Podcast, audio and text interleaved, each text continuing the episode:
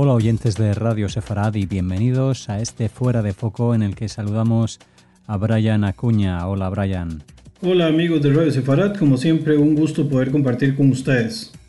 Bien, bueno, la columna de esta semana quise hacer una variación de lo que generalmente estamos acostumbrados. Evidentemente no es mucho el cambio, tal vez el único aspecto es que no es tan geopolítico como en otras oportunidades, sino que es un poco más de carácter histórico. Quiero hablarles un poco respecto al tema relacionado con el antisemitismo, la evolución desde el antijudaísmo pagano eh, hasta llegamos, llegar a los albores del nuevo antisemitismo o el nuevo odio antijudío, lo que popularmente llamamos de una forma políticamente correcta de antisionismo. Evidentemente, pues en la actualidad también hay antijudaísmo o antisionismo, perdón, o antisemitismo de una manera pues muy abierta, pero eh, en la época actual quizás tiene unas formas mayormente, eh, pues como dijimos,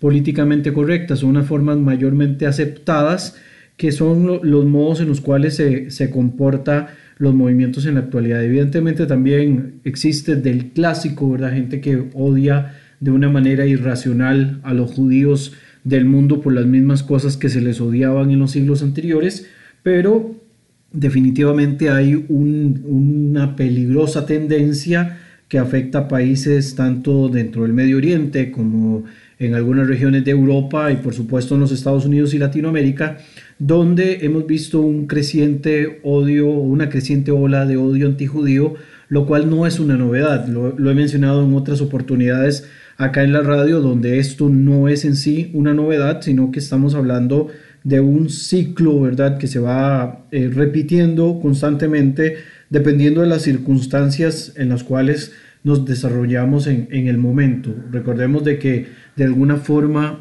este tipo de, de odio antijudío eh, pues es realmente así, ¿verdad? Es, eh, pues por temporadas, ¿verdad? Se va buscando chivos expiatorios o se busca fortalecer algunas teorías conspirativas y los judíos se han convertido en esa em, pues herramienta que utilizan los grupos de odio para seguir extendiendo sus teorías extrañas y fortaleciendo, digamos, esos discursos discriminatorios contra otras minorías, ¿verdad? Aquí siempre señalamos aquella famosa frase de que la violencia que comienza con los judíos no termina con los judíos, frase atribuida al Lord Rabbi Jonathan Sachs, Sichrono Libraja, ¿verdad? Que, que hacía este tipo de opinión. Pero volviendo a, la esencia o a los eh, inicios de esta columna relacionada con el antijudaísmo y su evolución histórica desde la época pagana, hasta la época moderna y lo políticamente correcto,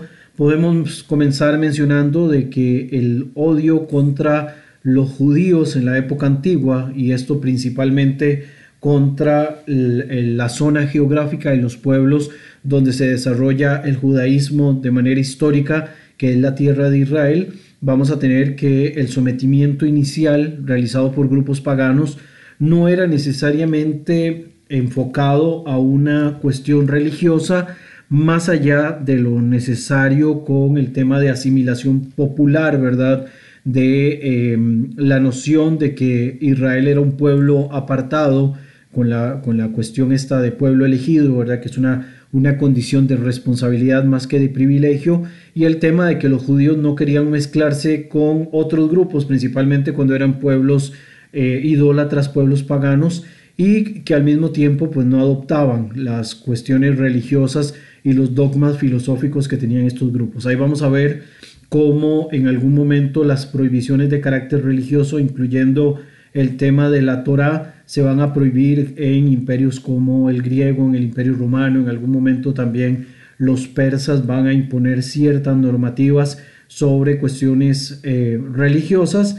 Para el que no entiende, digamos, esto desde un carácter histórico, la prohibición de la lectura de la Torah, la, prohibición también de algunas prácticas religiosas como el guardar un día de descanso o la práctica del Brit, de alguna manera están sujetas a una normativa de carácter político, jurídico y espiritual que tenía el pueblo judío en su momento. Por eso también una de las principales prohibiciones, aparte de estos aspectos, era la, el estudio y la lectura de la Torah, porque recordemos que en la Torah viene contenido todo lo que tiene que ver con la normativa eh, del pueblo judío y su forma de comportamiento, por lo tanto se prohibía el estudio de la Torah, no así el estudio posterior, ¿verdad? De las famosas Haftarot, de, los textos proféticos, porque evidentemente estos no hablaban necesariamente de normativa, sino que lo hacía de una manera un poco más solapada, ¿verdad? la idea de la prohibición de la lectura de la Torah, eh, más que ser una cuestión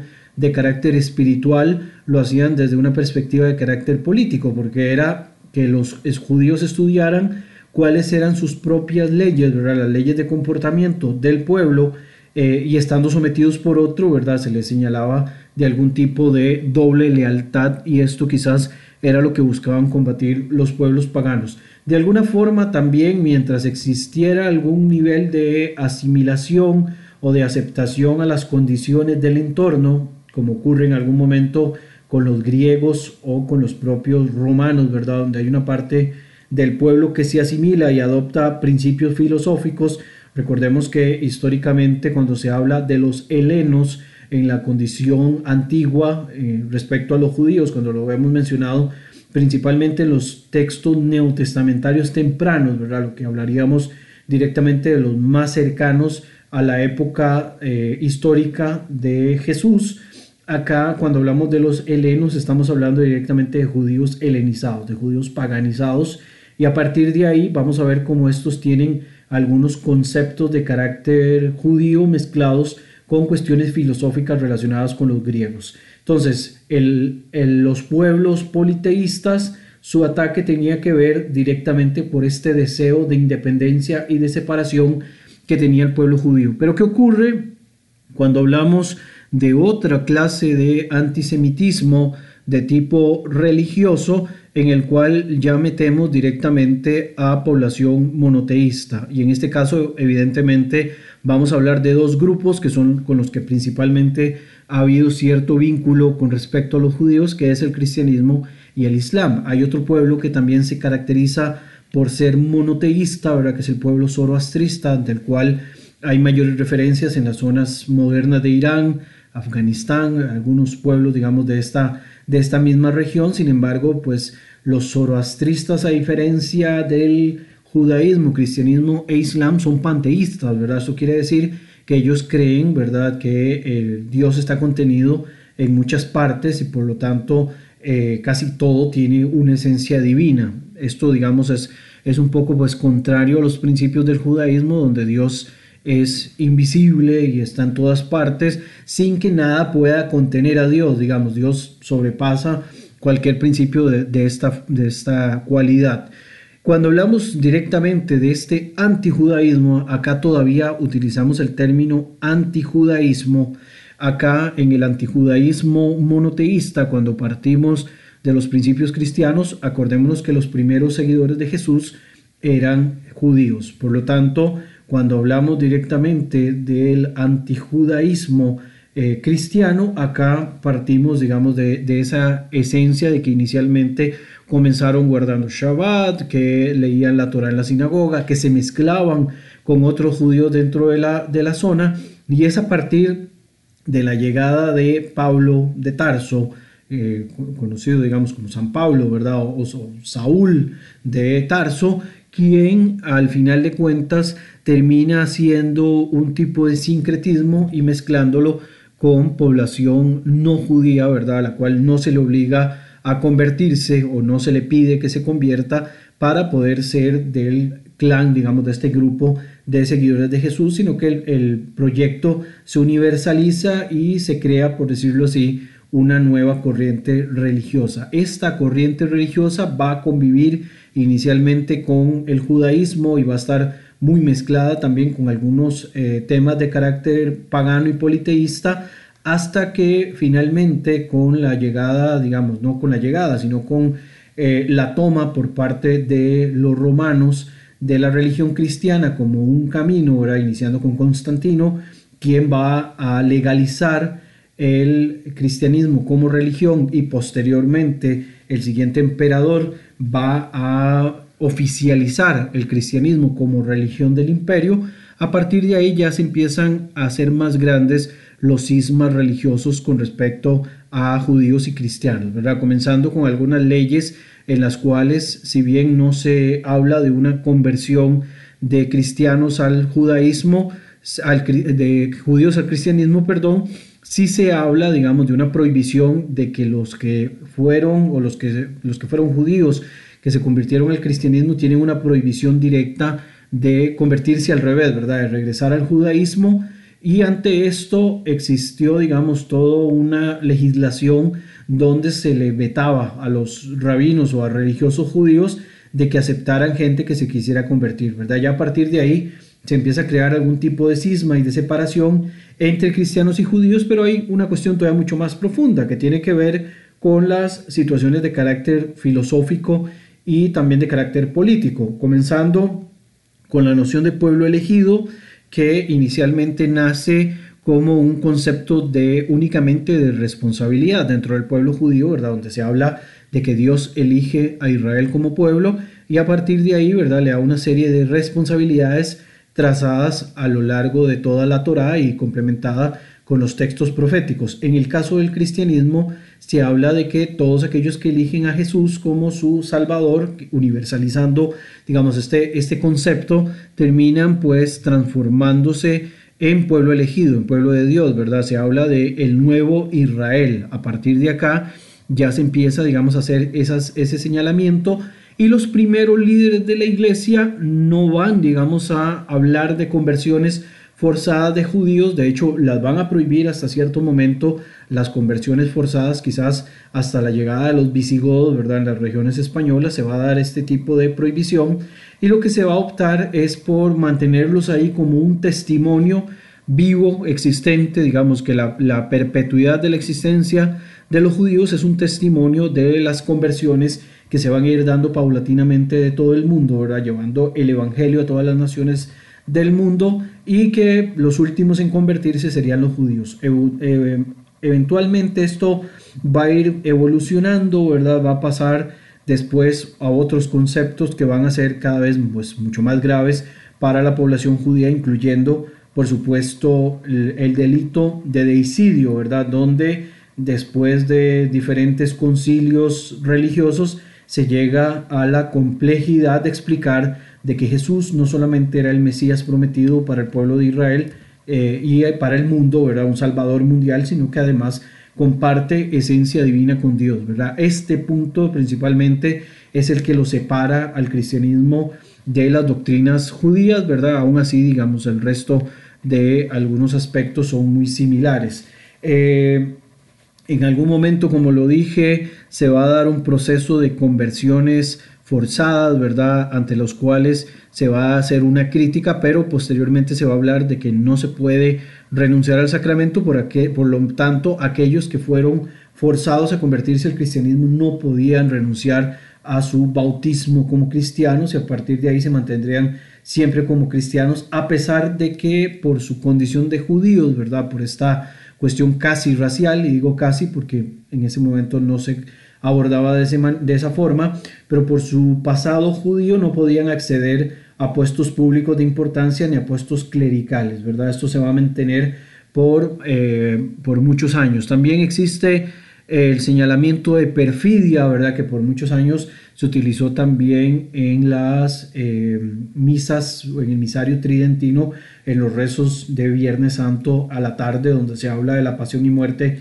de Jesús y se pide por la conversión de los pérfidos judíos. Si bien la misa tridentina ya es este, cosa, digamos, superada en algunos aspectos, en algunos momentos, gracias al Concilio Vaticano II del año 1959, todavía, digamos, hay comunidades que mantienen el misario tridentino y los Viernes Santos con algunas variables eh, realizadas por algunos papas, incluyendo Benedicto XVI, ¿verdad? que fue el último que hizo algunos cambios al, al misario que viene de la herencia tridentina, se sigue pidiendo, digamos, por la conversión de los judíos y que acepten a Jesús como Salvador, ¿verdad? Y que Dios les quite el velo que tiene sobre sus ojos.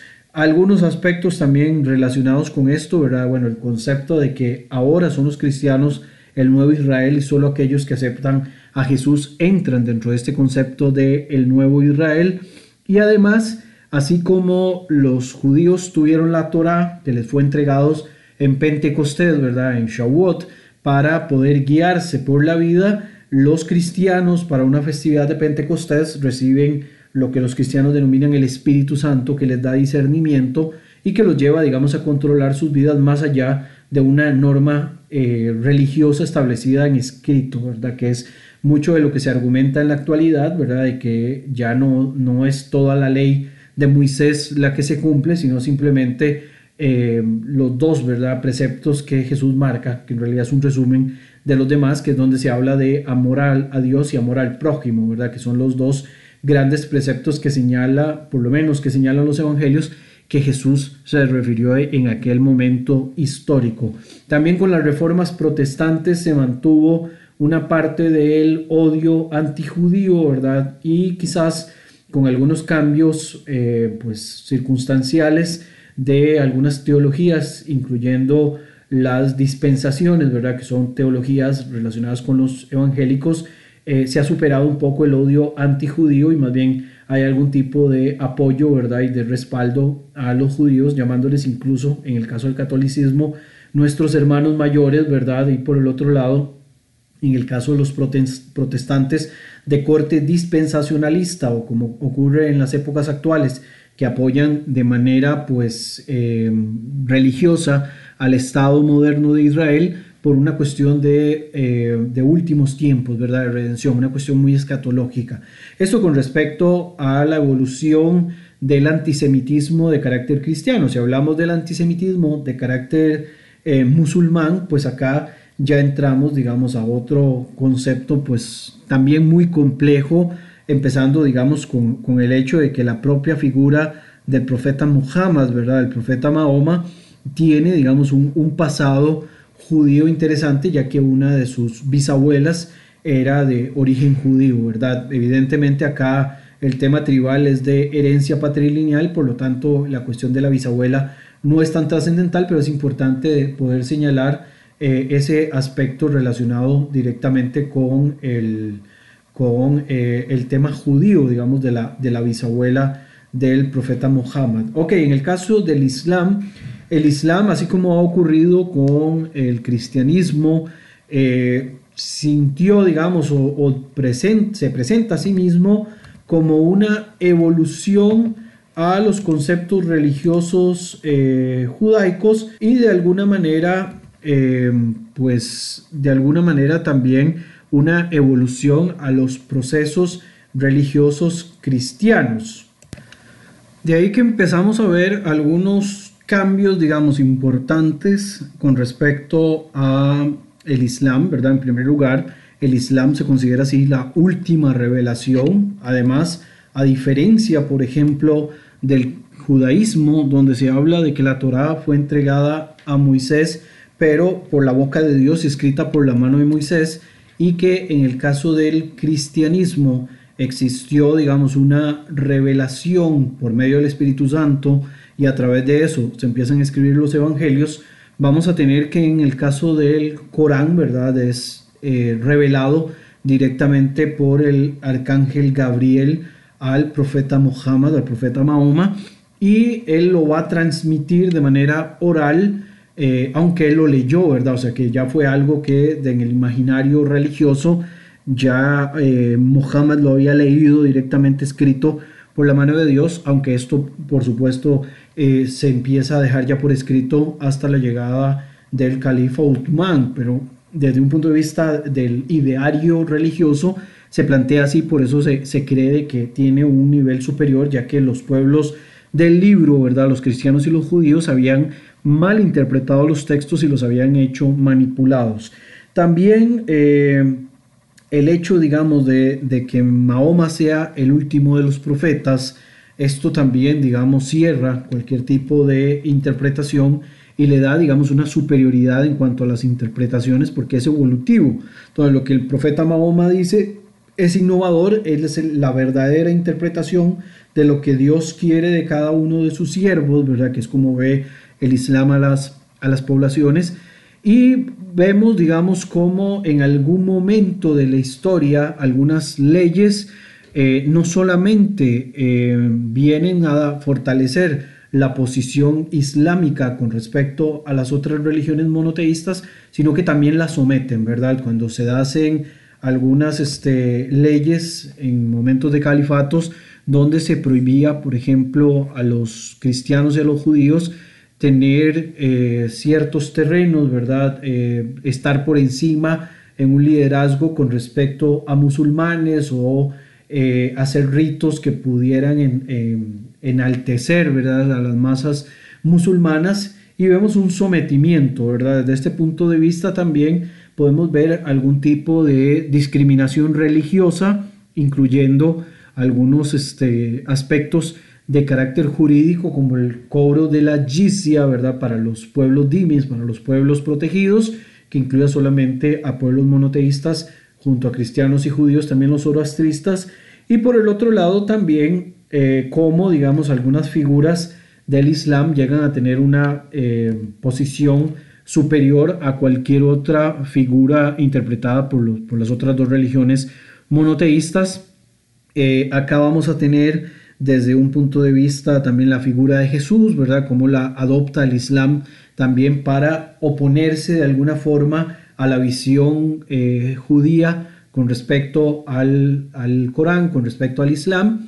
Y por el otro lado vamos a tener también una eh, posición eh, en la cual van a ver a, Jesús como Mesías desde un punto de vista casi que político, inspirado divinamente, ¿verdad? Pero musulmán desde un punto de vista religioso, donde el propio Jesús según este, algunas suras, ¿verdad? principalmente la sura de la mesa servida, habla directamente de su sometimiento a las normas de Alá. También vamos a tener algún tipo de eh, manifestación de carácter antijudía, ¿verdad? En figuras negativas como el Dajjal, ¿verdad? Que el Dajjal es como el equivalente islámico al, eh, al anticristo. Y vamos a ver en este punto cómo eh, algunas interpretaciones hablan de que el Dajjal se va a unir a un grupo de, eh, musulmanes chiitas, de herejes chiitas, llamarían algunos, para luchar contra los fieles musulmanes, ¿verdad? En esta eh, famosa guerra de David, ¿verdad? Este encuentro escatológico de David, donde los judíos aliados al Dajjal, al tipo anticristo, van a luchar contra los fieles antes de la llegada de Jesús con Al-Mahdi, ¿verdad? El último eh, imán revelado, el último califa revelado que va a luchar y lo va a destituir.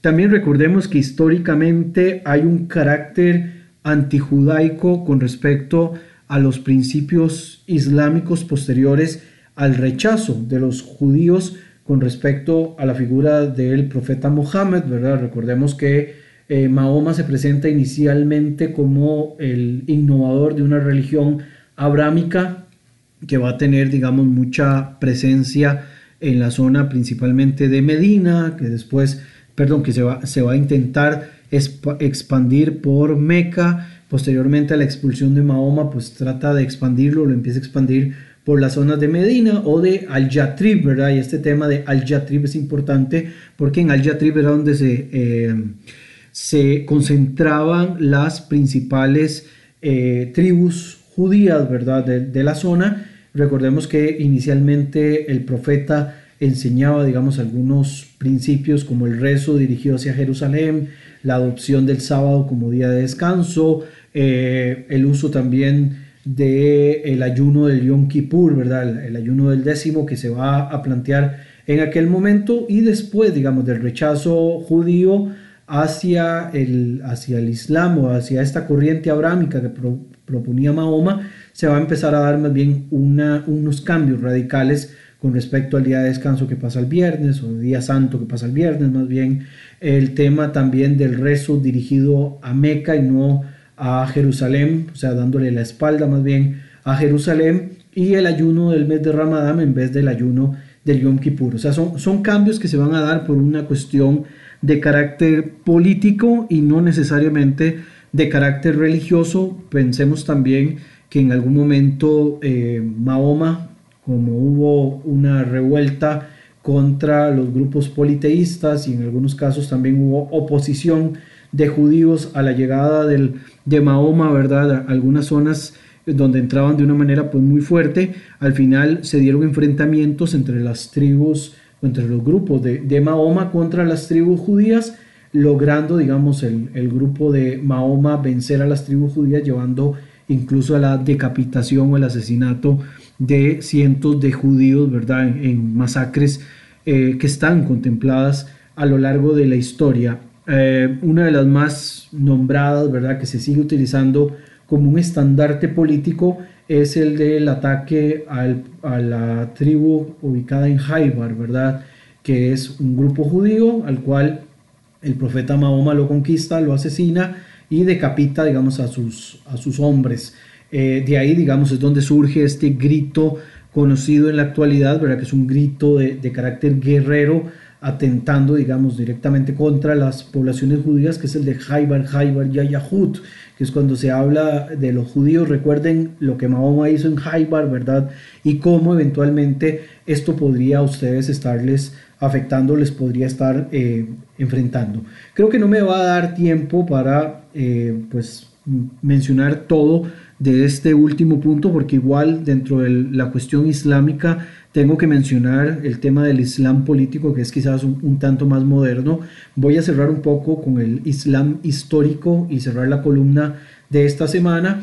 Y para la siguiente voy a terminar de, hablar de esta cuestión del antijudaísmo a través de, la historia y los diferentes planteamientos en cuanto, digamos, al, al resto de temas relacionados con el Islam histórico, pensemos que en algunos momentos eh, se dio la conquista de lugares santos por parte de los musulmanes, quienes se establecieron en zonas sagradas para las otras dos religiones monoteístas, tanto el cristianismo como el judaísmo, establecieron lugares de culto islámico, ¿verdad? O lugares este, de eh, peregrinación o sitios eh, donde se marca, digamos, como ese triunfo. Pensemos en dos lugares, principalmente por el momento, la Hagia Sofía, ¿verdad? Que es esta, este lugar que el, presidente turco en los últimos tiempos ya ha vuelto a convertir en una mezquita activa. Y por el otro lado tenemos el Domo de la Roca, ¿verdad? Ubicado en la explanada de las mezquitas, donde estuvo ubicado, digamos, la explanada del Templo de Jerusalén. Este uso de la religión desde un carácter histórico-político es, digamos, lo que, lo que ocurrió en aquel momento y lo que se destaca, digamos, de esta expansión islámica y el uso de la religión mezclada con el tema político. Recordemos que hasta cierto punto el Islam eh, no hace, digamos, una separación importante entre lo que es religión y política de Estado. En ocasiones los propios emisarios religiosos eran también señores de, de los temas políticos, emisarios o embajadores políticos, ¿verdad? y esto, digamos, se mantiene muy mezclado hasta la época actual. Eh, creo que para la próxima voy a mencionar, digamos, lo que hace falta con respecto al Islam político y su evolución y posteriormente pues ya eh, también mencionar un poco de la época actual con el antijudaísmo eh, de carácter etnolingüístico, el antisemitismo ya como tal, así como el denominado antisemitismo eugenésico y el antisemitismo político, para finalmente llegar al antisemitismo moderno o lo que podríamos llamar de antisemitismo políticamente correcto relacionado con antisionismo. Pero por esta semana voy a dejar la columna hasta acá mandándoles como siempre un fuerte saludo a todos los amigos de Radio Sefarat en esta columna fuera de foco desde San José, Costa Rica. Un fuerte abrazo, que esté muy bien. Así terminamos este fuera de foco. Gracias Brian. Continuaremos con la segunda parte de este asunto en el próximo programa aquí en Radio Sefarat.